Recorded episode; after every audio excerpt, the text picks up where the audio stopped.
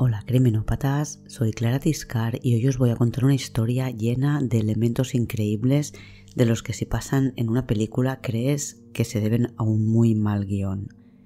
Esta historia es tan rocambolesca y tan difícil de creer porque ni siquiera se han podido demostrar que los crímenes ocurrieran en realidad, por lo menos tal como dicen que ocurrieron. La historia que os cuento hoy empieza el miércoles 16 de julio de 1997. Las hermanas Mary Joy y Jacqueline Cheong, cuando salen de trabajar, van a un centro comercial en Cebu, Filipinas. No se volverá a saber nada de ellas y detendrán a siete chicos acusados de matarlas y violarlas. Uno de ellos es hijo de madre filipina y padre vasco, por lo que tiene nacionalidad filipina y española. Esta es la historia de Paco Larrañaga y esto es Criminopatía.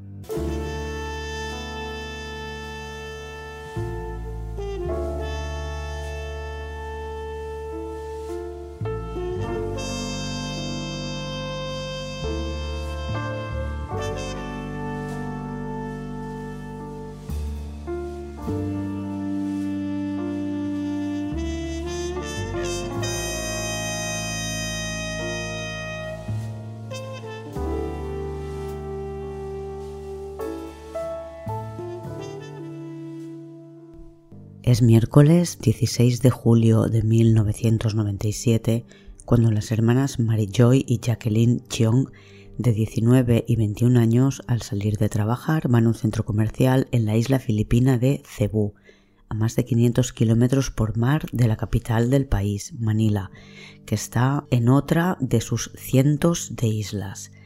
En el centro comercial, Mary Joy y Jacqueline están hasta las 10 de la noche aproximadamente. Esa noche hay una tormenta tropical y las hermanas no regresan a casa. Dado que llueve bastante, la madre de las chicas, Thelma Cheong, cree que han tenido problemas para conseguir transporte de regreso y envía a sus dos hijos, Bruce y Dennis, a buscar a sus hermanas. Vuelven a casa al cabo de un rato sin ellas. A las 5 de la mañana, después de pasar toda la noche en blanco, la familia sale a buscarlas de nuevo. Como no las encuentran, avisan a la policía. El viernes 18 de julio a las 6 de la mañana, un día y medio después de la desaparición de Jacqueline y Mary Joy, en un barranco en el parque de Tan Awan Karkar, a casi dos horas del Ayala Center en Cebú, encuentran el cadáver de una chica. Aunque hay imágenes de ese cadáver, cuando fue encontrado en el barranco, ninguna de las fotos muestra la cara de la chica. Dicen que tenía cinta de carrocero de esta de pintor en la cara. El cadáver tiene los pantalones un poco bajados y rotos y en la mano izquierda lleva unas esposas con la inscripción FNP, que son las siglas de la Policía Nacional de Filipinas. Además, dicen que en las bragas hay una mancha de semen. La camiseta la tiene levantada y los sujetadores bajados. Al día siguiente, sábado 19 de julio, llega a oídos de la familia Chong que han encontrado un cadáver y es Dennis Chong junto con algún otro pariente quien se acerca a la funeraria a intentar ver el cadáver y descubrir si es alguna de sus hermanas. Piensan que es Mary Joy porque lleva unos pantalones vaqueros y una camiseta naranja que creen que es lo mismo que llevaba la chica cuando desapareció. No se identifica el cadáver por ningún método científico, en 1997 ya había métodos científicos. Podían haber tomado las huellas dactilares, por ejemplo, o comprobar registros dentales en caso de que las chicas los tuvieran. Y también había posibilidades de hacer pruebas de ADN, pero no se usó ningún método científico para ponerle nombre a ese cuerpo. Parece ser, según algunas fuentes, que el cadáver tiene el pelo más largo que Mary Joy y que es 10 centímetros más alta, Dicen que también le falta un lunar característico y, como he dicho antes, nunca se tomaron fotos de su cara. Lo oficial, no obstante, es que el cuerpo encontrado es el de Joy, que es la más joven de las dos, y tenía 19 años o 20, según los medios. Joy fue la reina de la belleza de su instituto. Y la autopsia se realiza el día 20 de julio de 1997 y se concluyó que fue violada por varios hombres por Cito la reacción observada en los tejidos. Tampoco se habla de análisis de laboratorio. Determinan que fue arrojada por el precipicio viva y que murió a causa de una hemorragia cerebral y que tenía varias fracturas en el cráneo. Este cuerpo lo encuentra una vecina de la zona, una señora que no habla ni una sola palabra de inglés, pero que tiene que firmar la declaración que hace en este idioma. Cuenta que se la leen y le dicen que no se preocupe, que es lo que ella ha contado.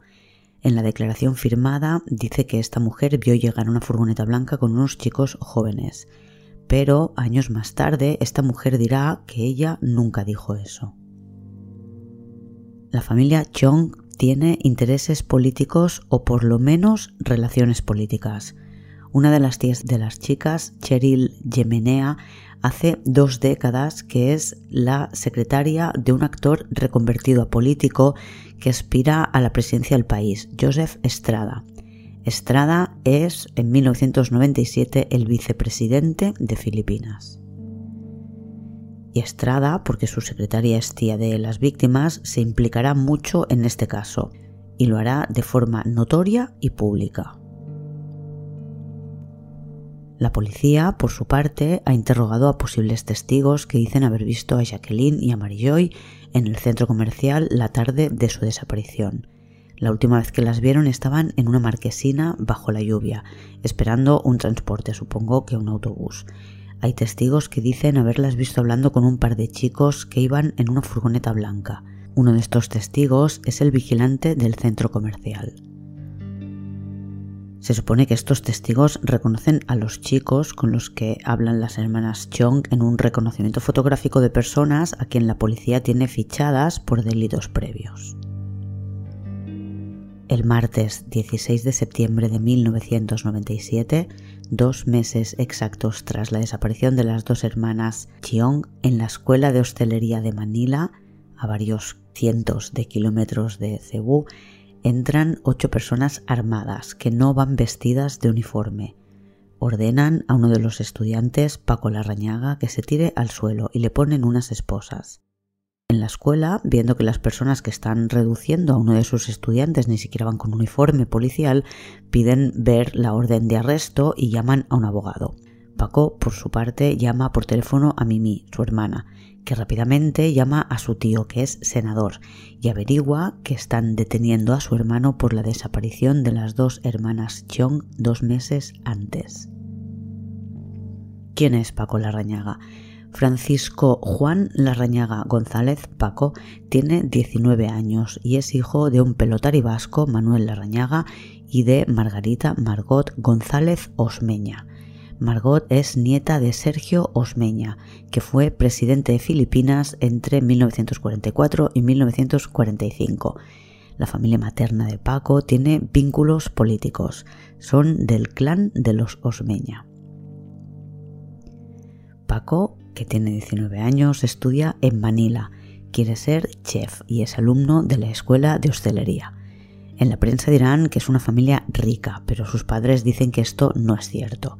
No son ricos, trabajan y los ricos normalmente no trabajan, pero probablemente forman parte de un grupo de familias con algunas comodidades económicas, aunque en su caso es más el apellido que otra cosa.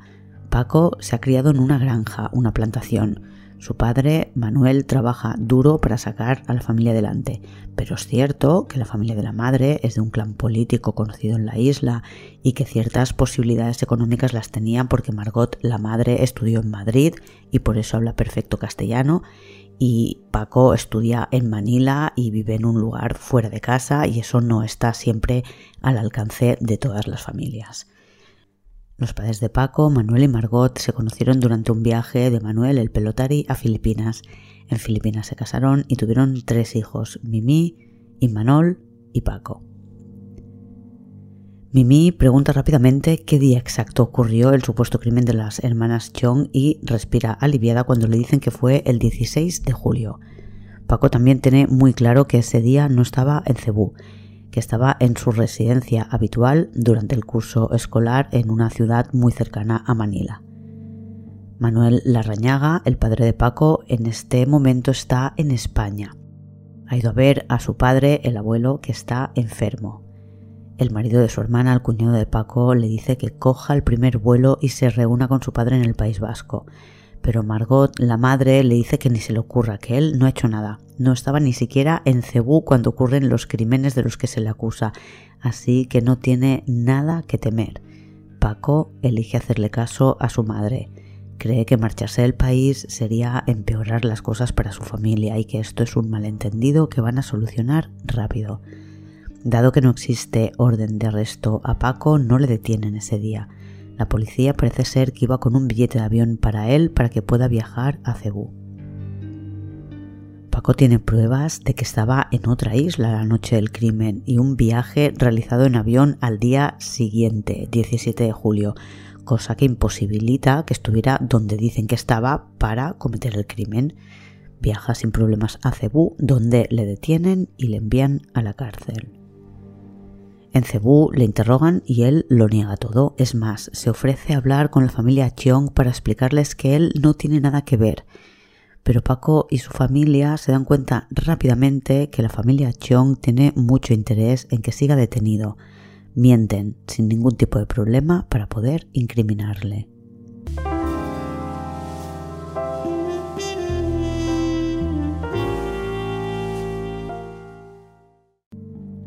Junto a Paco está detenido Josman Aznar, un chico cuya familia tiene propiedades inmobiliarias y a quien Paco conoce de Cebú.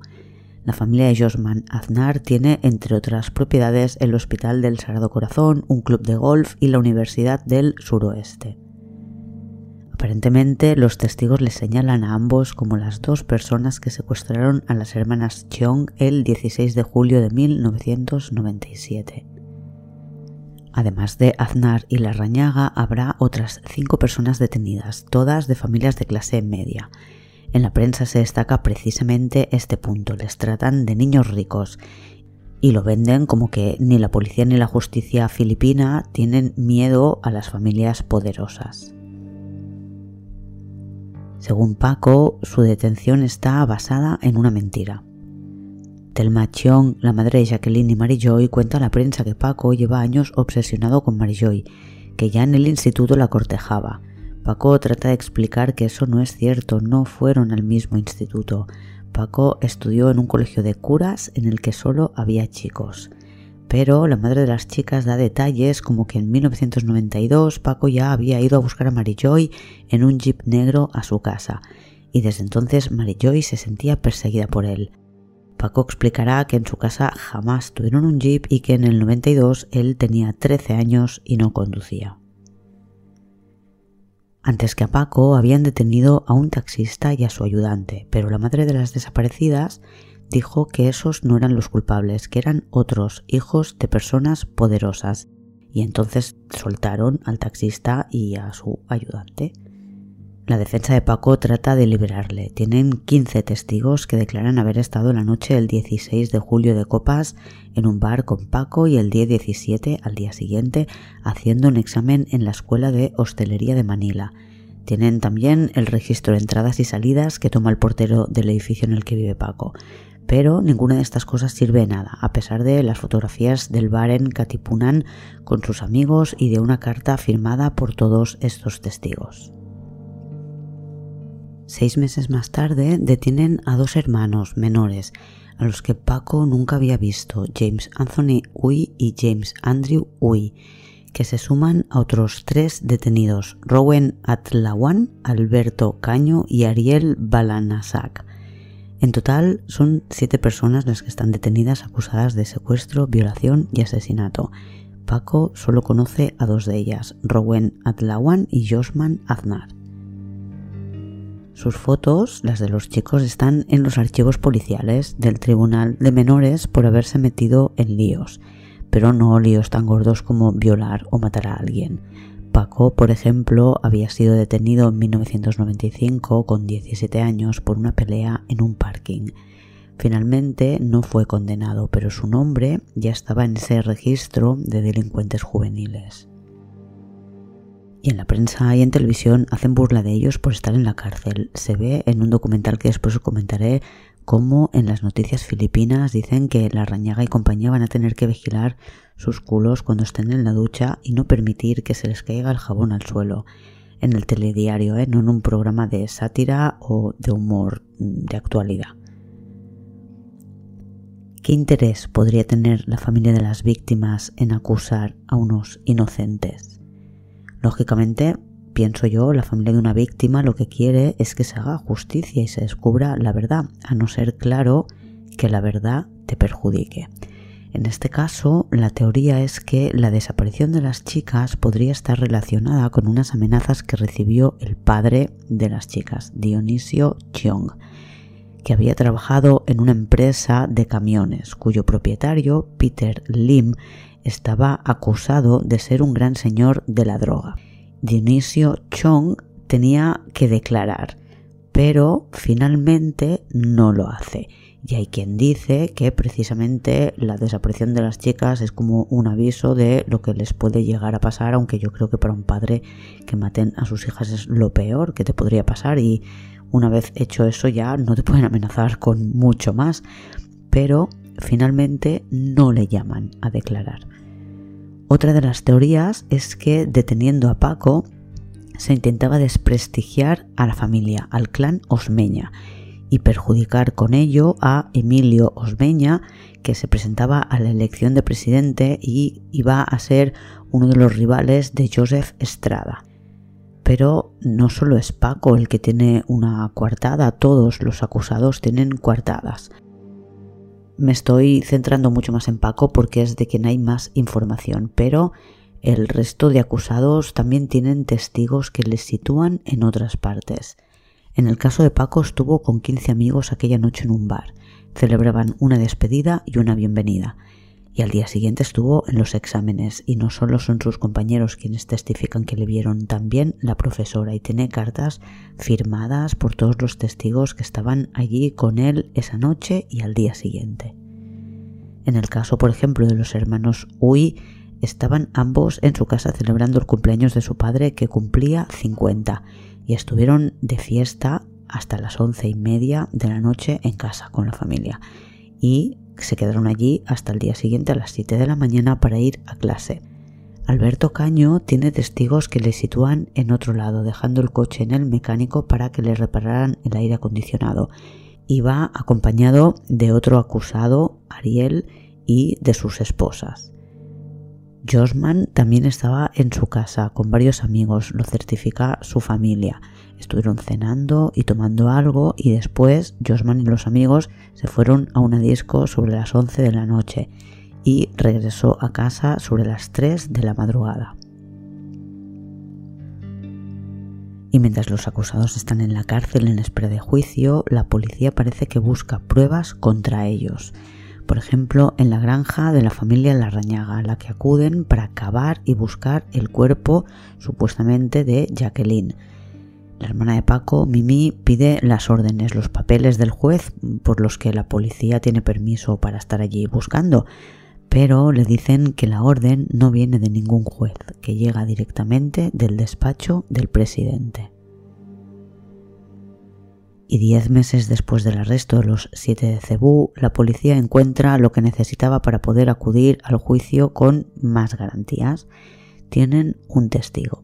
La hipótesis del entorno de la rañaga es que este testigo, un sin techo, está pagado por la familia de las chicas desaparecidas.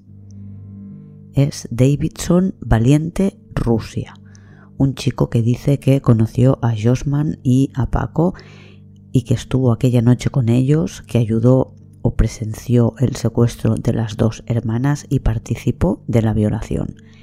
Testifica en el juzgado el 12 de agosto de 1998 con declaraciones previas al juicio. Y atención porque reconoce haber participado en una violación y un secuestro, pero testifica a cambio de inmunidad, por lo que Davidson Rusia no pasa ni un solo día en la cárcel.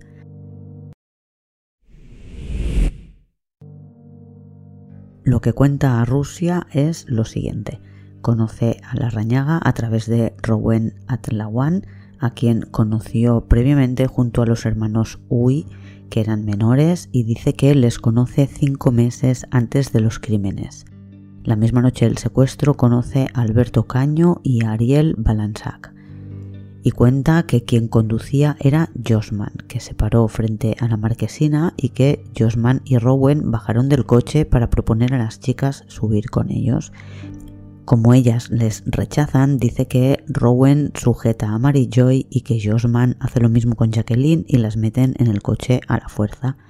Rusia dice que él iba en el asiento delantero junto a Josman, que conducía y el juicio es tras las elecciones presidenciales que las ha ganado Joseph Estrada y dicen que la tía de las chicas, Cheryl Yemenea, es quien elige a los fiscales. El juicio, a pesar de ser televisado, está plagado de irregularidades. Por ejemplo, no dejan declarar a los amigos de Paco que le daban coartada porque precisamente son sus amigos. Una de las testigos que pasa por el estrado es una chica de 15 años que declara haber visto a Paco en su apartamento aquella noche y el juez se dedica a preguntarle a ella si le parece correcto estar sola con un hombre de 19 años en un apartamento teniendo ella 15. Ella dijo que consideraba que se podía confiar en Paco, que era buena gente, y el juez hace comentarios sobre que a él tampoco le importaría estar a solas con ella. Tras esta chica le toca el turno a un amigo, el que sacó las fotos en el bar, que es hijo del alcalde de Cebú, a mitad de la declaración el juez le corta, le dice que no quiere escuchar más y no deja declarar a más testigos de la defensa. En el juicio, la teoría de la fiscalía que se expone es que solo se tarda una hora en avión desde Manila hasta Cebú y que hay cuatro aviones al día que cubren esa ruta, por lo que sería posible que Paco lo hubiera hecho para poder estar por la noche en el centro comercial secuestrando a esas chicas y al día siguiente de vuelta haciendo sus exámenes. Pero no demuestran que Paco se subiera a ninguno de esos aviones. Dice que no lo necesitan porque tienen testigos que le sitúan en Cebú. La defensa de Paco proponía hasta 65 personas dispuestas a testificar a su favor. No se las escucha. Y las imágenes que presentan el grupo de amigos por la noche en el bar, las fotos son rechazadas porque en una de las imágenes Paco no mira a cámara. Está sentado en una silla de otro color al resto, las sillas son de plástico blanco y en la que está sentado Paco es negra. Y dicen que entonces es que es un montaje, pero hay imágenes de esa noche con esa silla negra ocupada por otras personas del grupo de amigos. Y es curioso también que el testigo Davidson Valiente Rusia viene de vivir en Estados Unidos, donde ha sido condenado dos veces por robo con allanamiento de morada y falsificación. Lo que es curioso es que se le acepte como testigo. La defensa recuerda al tribunal que en Filipinas no se puede llevar personas que testifiquen a favor del Estado si han sido previamente condenadas. Davidson lo ha sido, pero cuando se lo preguntan se desmaya y la primera que corre en auxiliar a Rusia es la madre de las víctimas. Paco lo comentará años más tarde, que le pareció tremendo ver a esa mujer pidiendo agua para el desmayado que minutos antes había reconocido haber violado a sus hijas. Tras el desmayo, el abogado de Rusia pide un receso de un par de días y se anula la sesión al día siguiente, este abogado aparece muerto a tiros, y no será el único muerto relacionado con este caso. Cuando se retoma el juicio, el juez ya no permite a la defensa interrogar al testigo. Los abogados defensores protestan y después os cuento qué pasa con su protesta. Lo único que ha hecho Rusia, el testigo, es responder a las preguntas de la acusación y contar su versión de los hechos que él iba en esta furgoneta blanca acompañado de Aznar y Rowen cuando vieron a las dos chicas en la marquesina, las invitaron a subir y como no querían las obligaron entre los dos. Dice que se fijó que tras ellos iba otro coche.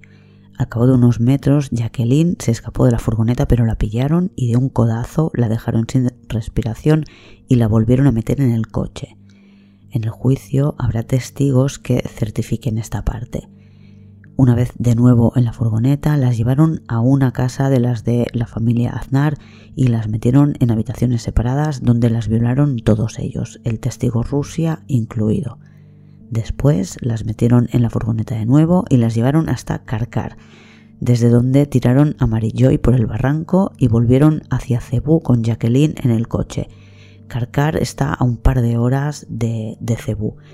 A Rusia le echaron de la furgoneta antes de llegar a la ciudad y por tanto no sabe qué destino tuvo Jacqueline. En total hay 14 testigos que identifican a los acusados en distintas partes que van completando la historia de Davidson Valiente Rusia. Hay testigos, por ejemplo, que declaran que vieron a Josman y a Paco hablando con las chicas antes del secuestro, testigos que dicen que vieron pasar una furgoneta blanca cerca del barranco. Y en el juicio no demuestran nunca que ninguno de los acusados, por ejemplo, hubiera alquilado esta furgoneta, que es una furgoneta de alquiler aparentemente, tampoco aportan pruebas de la casa a la que se supone que llevaron a las chicas. La defensa de los acusados pidió, por ejemplo, que se identificara el cadáver, que se hagan pruebas de ADN que se analice la mancha de semen que tenía la ropa interior y por ello piden que se exhume el cuerpo para poder hacer estas tareas de identificación. La tía de las chicas desaparecidas, secretaria del presidente de Filipinas, hace guardia en el cementerio para evitar que saquen el cuerpo. El juez Martín Ocampo rechaza la petición y dice que no es necesario que la identificación del cadáver no es relevante.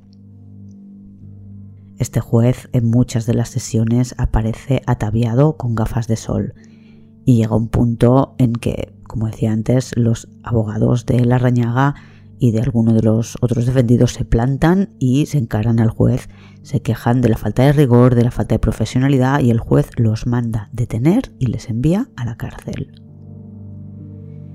La Rañaga no puede contar con su equipo de abogados para el resto del juicio y tiene que aceptar unos abogados de oficio que le imponen desde la sala. Un abogado que no realiza ningún tipo de acción en lo que queda de juicio, es como si no tuviera abogado no intenta interrogar a nadie, no protesta las preguntas de fiscalía, no hace nada. Claro, tampoco se había podido preparar el caso. Finalmente, el juicio es visto para sentencia sin que Paco haya podido declarar. En la última sesión lo solicitó, dijo que era su juicio y que tenía derecho a ser escuchado, pero el juez consideró que no hacía falta. Tres meses después del final del juicio, el juez les considera culpables y les condena a 20 años de cárcel por secuestro y, violación y a 20 años de cárcel por asesinato a dos cadenas perpetuas. La madre Telma Chiong grita, queríamos muerte, muerte, y hay otra mujer gritando mucho durante el juicio. Otras dicen que lo que le ocurre a esta señora es que está canalizando el espíritu de Jacqueline, que es Jacqueline la que grita en, la voz de esta, de esta mujer. Los condenados son trasladados de la cárcel de Cebú a una cárcel de máxima seguridad, pero mm, con condiciones pésimas. No tienen, por ejemplo, baños, solo tienen agujeros en el suelo y hay tantos internos cuatro veces más de los máximos que puede haber en la cárcel que no tienen ni celdas ni camas, que duermen hacinados en los pasillos. En la cárcel hay muy pocos funcionarios y está regida por 12 clanes que regulan la justicia dentro de la cárcel. Tras el juicio, años más tarde, periodistas extranjeros le preguntan, por ejemplo, al vigilante del centro comercial si está seguro que dijo haber visto a Josman y a Paco y que si estaba seguro de que las personas correctas estaban en la cárcel y él dice que sí, que al 90% está seguro de esto. La teoría o los rumores es que se habían gastado todo el dinero que había presupuestado para esta investigación en comprar a los 14 testigos. Después del juicio, casi todos los que participan en esta investigación o juicio son promocionados a puestos mejores. La fiscal jefe, que era Teresita Galanida, es promocionada a juez de una corte regional. El asistente fiscal, Ramón Duyong es promocionado a director regional del NBI, que son los que se encargan de juzgar a los menores. Primo Miro, que era fiscal municipal, es ascendido a adjunto del director del pueblo. el policía superintendente Napoleón Estiles es destinado a Manila en mejor puesto y el inspector Pablo Labra es promocionado a superintendente al puesto del, del, anterior. Todos, excepto el juez, que se suicida cinco meses después del juicio en un hotel. Se corta un poco las venas, digo un poco porque son cortes superficiales, y después se pega un tiro. Hay quien dice que no fue un suicidio, que dejó una nota que alguien le obligó a escribirla. La sentencia es apelada, tanto por los condenados como por la familia de las víctimas que gritaban muerte, muerte en el juicio. Los condenados alegan que no han tenido un juicio justo, que no se han aceptado sus testigos, que ni siquiera les han interrogado en su propio juicio, y las familias de las víctimas piden la pena de muerte. El juez del Tribunal Supremo que tiene que revisar esta sentencia es abuelo de Jacqueline y Marijoy, es decir, es abuelo de las dos víctimas. El 3 de febrero de 2004, tras una espera de casi cinco años, se cambia su condena, que eran dos cadenas perpetuas consecutivas, por la pena de muerte, a excepción de James Anthony Yu, que en el momento en el que tienen lugar los hechos tenía 16 años. Las familias de los condenados se enteran por la prensa y la televisión de que están condenados a muerte y les quedan solo 14 meses antes de la fecha prevista para su ejecución.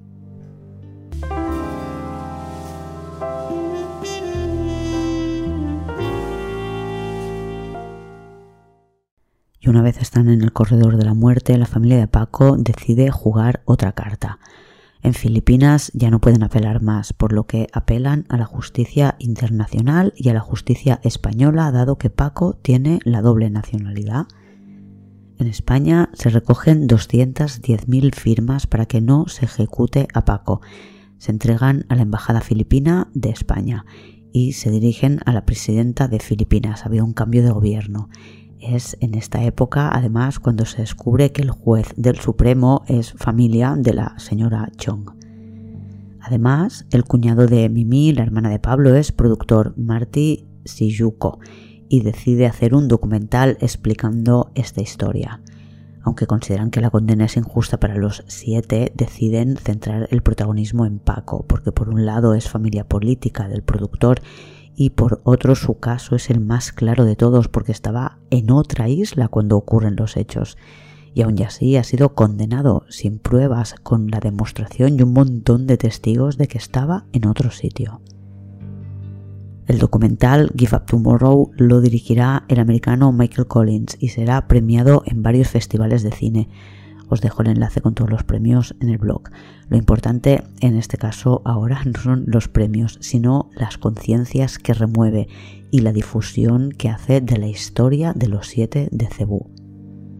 El documental se llama Give Up Tomorrow, Abandona Mañana, porque es lo que se decía Paco constantemente. Cada vez que pensaba en tirar la toalla se decía a sí mismo, hoy no, ya abandonarás mañana. La historia de los siete de Cebú llega a Amnistía Internacional y lo llevan a las Naciones Unidas y al Tribunal de Derechos Humanos que acaba ordenando a Filipinas que haga un nuevo juicio porque consideran no solo que no tuvieron un juicio justo, sino que se vulneraron hasta nueve derechos humanos. Y el gobierno de España, que en aquel momento estaba presidido por José Luis Rodríguez Zapatero, decide hacer lo posible por conseguir una segunda oportunidad para la Rañaga y negocian con el gobierno filipino. En septiembre de 2005, el ministro de Exteriores, Miguel Ángel Moratinos, ya había conseguido un compromiso y dos eurodiputados también hicieron gestiones en Manila ante las autoridades filipinas. José Bono visita Filipinas por otros temas y aprovecha para pedir el indulto para Paco a la presidenta Gloria Macapagal Arroyo en noviembre de 2005. Macapagal se compromete a hacer todo lo posible y dice que mientras ella sea presidenta no se ejecutará la pena. Y va más allá. El 24 de junio de 2006, la nueva presidenta de Filipinas deroga la pena de muerte en Filipinas, por lo que todos los presos condenados a muerte reciben una condena de cadena perpetua. En abril de 2006, Paco sale del corredor de la muerte. Yo creo que esto es lo bueno de esta historia, que gracias a todo esto se consiguió cambiar o dejar de tener pena de muerte en Filipinas. El 19 de septiembre de 2009 se anuncia que Paco será trasladado a España. Es gracias a un convenio que firmaron Filipinas y España en 2006 por el que se pueden transferir presos de cada nacionalidad a su país de origen. Se tarda tanto en hacerlo efectivo porque para que se le pueda extraditar hay que anular una parte de la sentencia de 1998. Lo hace un juez de la región de Cebú. Finalmente, el 5 de octubre de 2009 se le transfiere a España. Paco lleva 12 años en la cárcel. La madre de las chicas desaparecidas se ríe en una entrevista, es una risa bastante histérica, diciendo que si Paco vuelve a casa, ella misma le mata. Os dejo el vídeo en el blog. En España no se le podrá indultar puesto que la condena no es española, pero podrá acogerse a las condiciones penitenciarias españolas. Las cárceles ya son mejores que las que ha tenido en Filipinas y no se le podrá acortar el tiempo de cárcel, sino que tendrá que cumplir la máxima condena permitida en España, que es de 40 años para presos relacionados con el terrorismo, aunque la Rañaga no está condenado en Filipinas por terrorismo. La Interpol le acompaña durante el viaje y una vez en el aeropuerto de Madrid, la Policía Nacional se encarga del traslado hasta la cárcel de Soto del Real. El 22 de diciembre de 2009, Paco Larrañaga es trasladado a la cárcel de Martutene, cerca de San Sebastián, donde vive la familia del padre de Paco. Un año más tarde se le deniega la libertad condicional que requiere del arrepentimiento del preso y Larrañaga no reconoce el delito. Él dice, cito, lo encuentro ridículo porque me trajeron a España porque soy inocente. En 2012, Paco da una entrevista para la revista XL, sigue en la cárcel y cuenta que, aunque está mucho mejor que en Filipinas, no todo es fácil para él. Por un lado dejó a su familia y a su pareja y se siente mal porque sus compañeros de condena siguen en una cárcel filipina en condiciones inhumanas. Empieza a disfrutar del segundo grado, sale durante unas horas al día y vuelve a dormir en la cárcel. Y cuenta en esta entrevista que su sueño es cocinar con Arguiñano, que quiere apuntarse a un curso de verano. En 2013 tiene 35 años y lleva 16 años en la cárcel. Se sabe que está en tercer grado. Sale de lunes a jueves para ir a estudiar a la Escuela de Cocina de Carlos Arguiñano y ese mismo año desde España se pide el indulto a Filipinas para Paco, pero un indulto nunca retiraría la condena de culpabilidad. Es un perdón, pero seguiría siendo culpable y se sabe que tras pasar por la escuela de Carlos Arguiñano empezó a trabajar de cocinero en un restaurante. Y después no hay más noticias, nada más en la prensa sobre Paco Larrañaga. Aunque oficialmente su condena terminaría en 2034, quiero pensar que ya le han dado la libertad condicional, pero no se ha publicado para no levantar la liebre.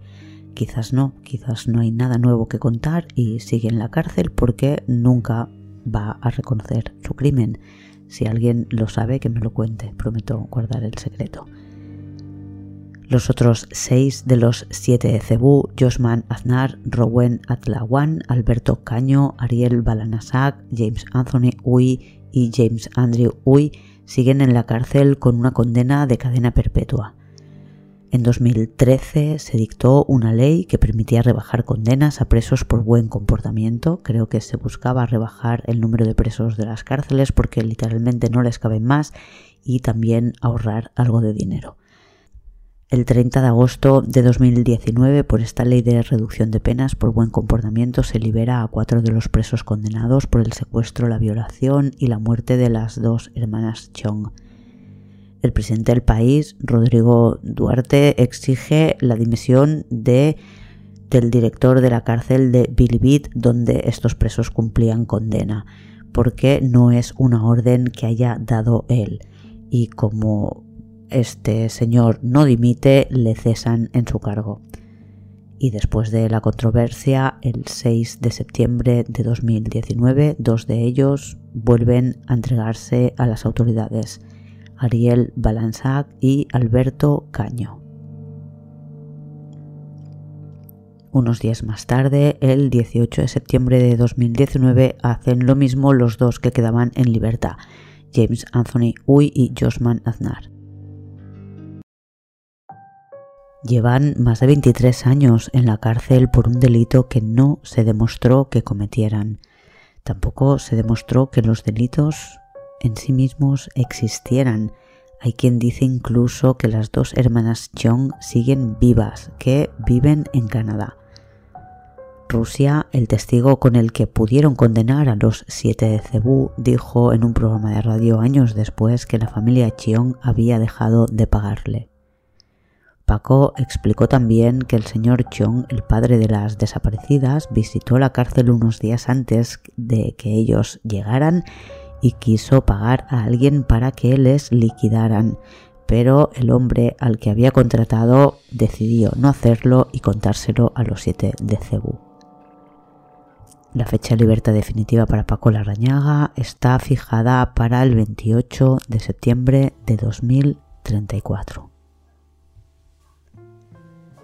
Y esta ha sido la historia de las hermanas Chiong y los siete de Cebú condenados sin pruebas. Como siempre, si queréis seguir en contacto con Criminopatía, podéis hacerlo en Twitter, Facebook o Instagram. Y si queréis más, podéis haceros del club de fans en el que tenéis dos programas extra cada mes, todos los programas mensuales sin publicidad y en el momento que os dais de alta accedéis a los 10 últimos programas exclusivos que se han publicado para el club de fans. Y cuando llegáis a los tres meses en el club, se van abriendo cada dos semanas los episodios más antiguos que están ya archivados por hoy. Hasta la semana que viene, criminópatas.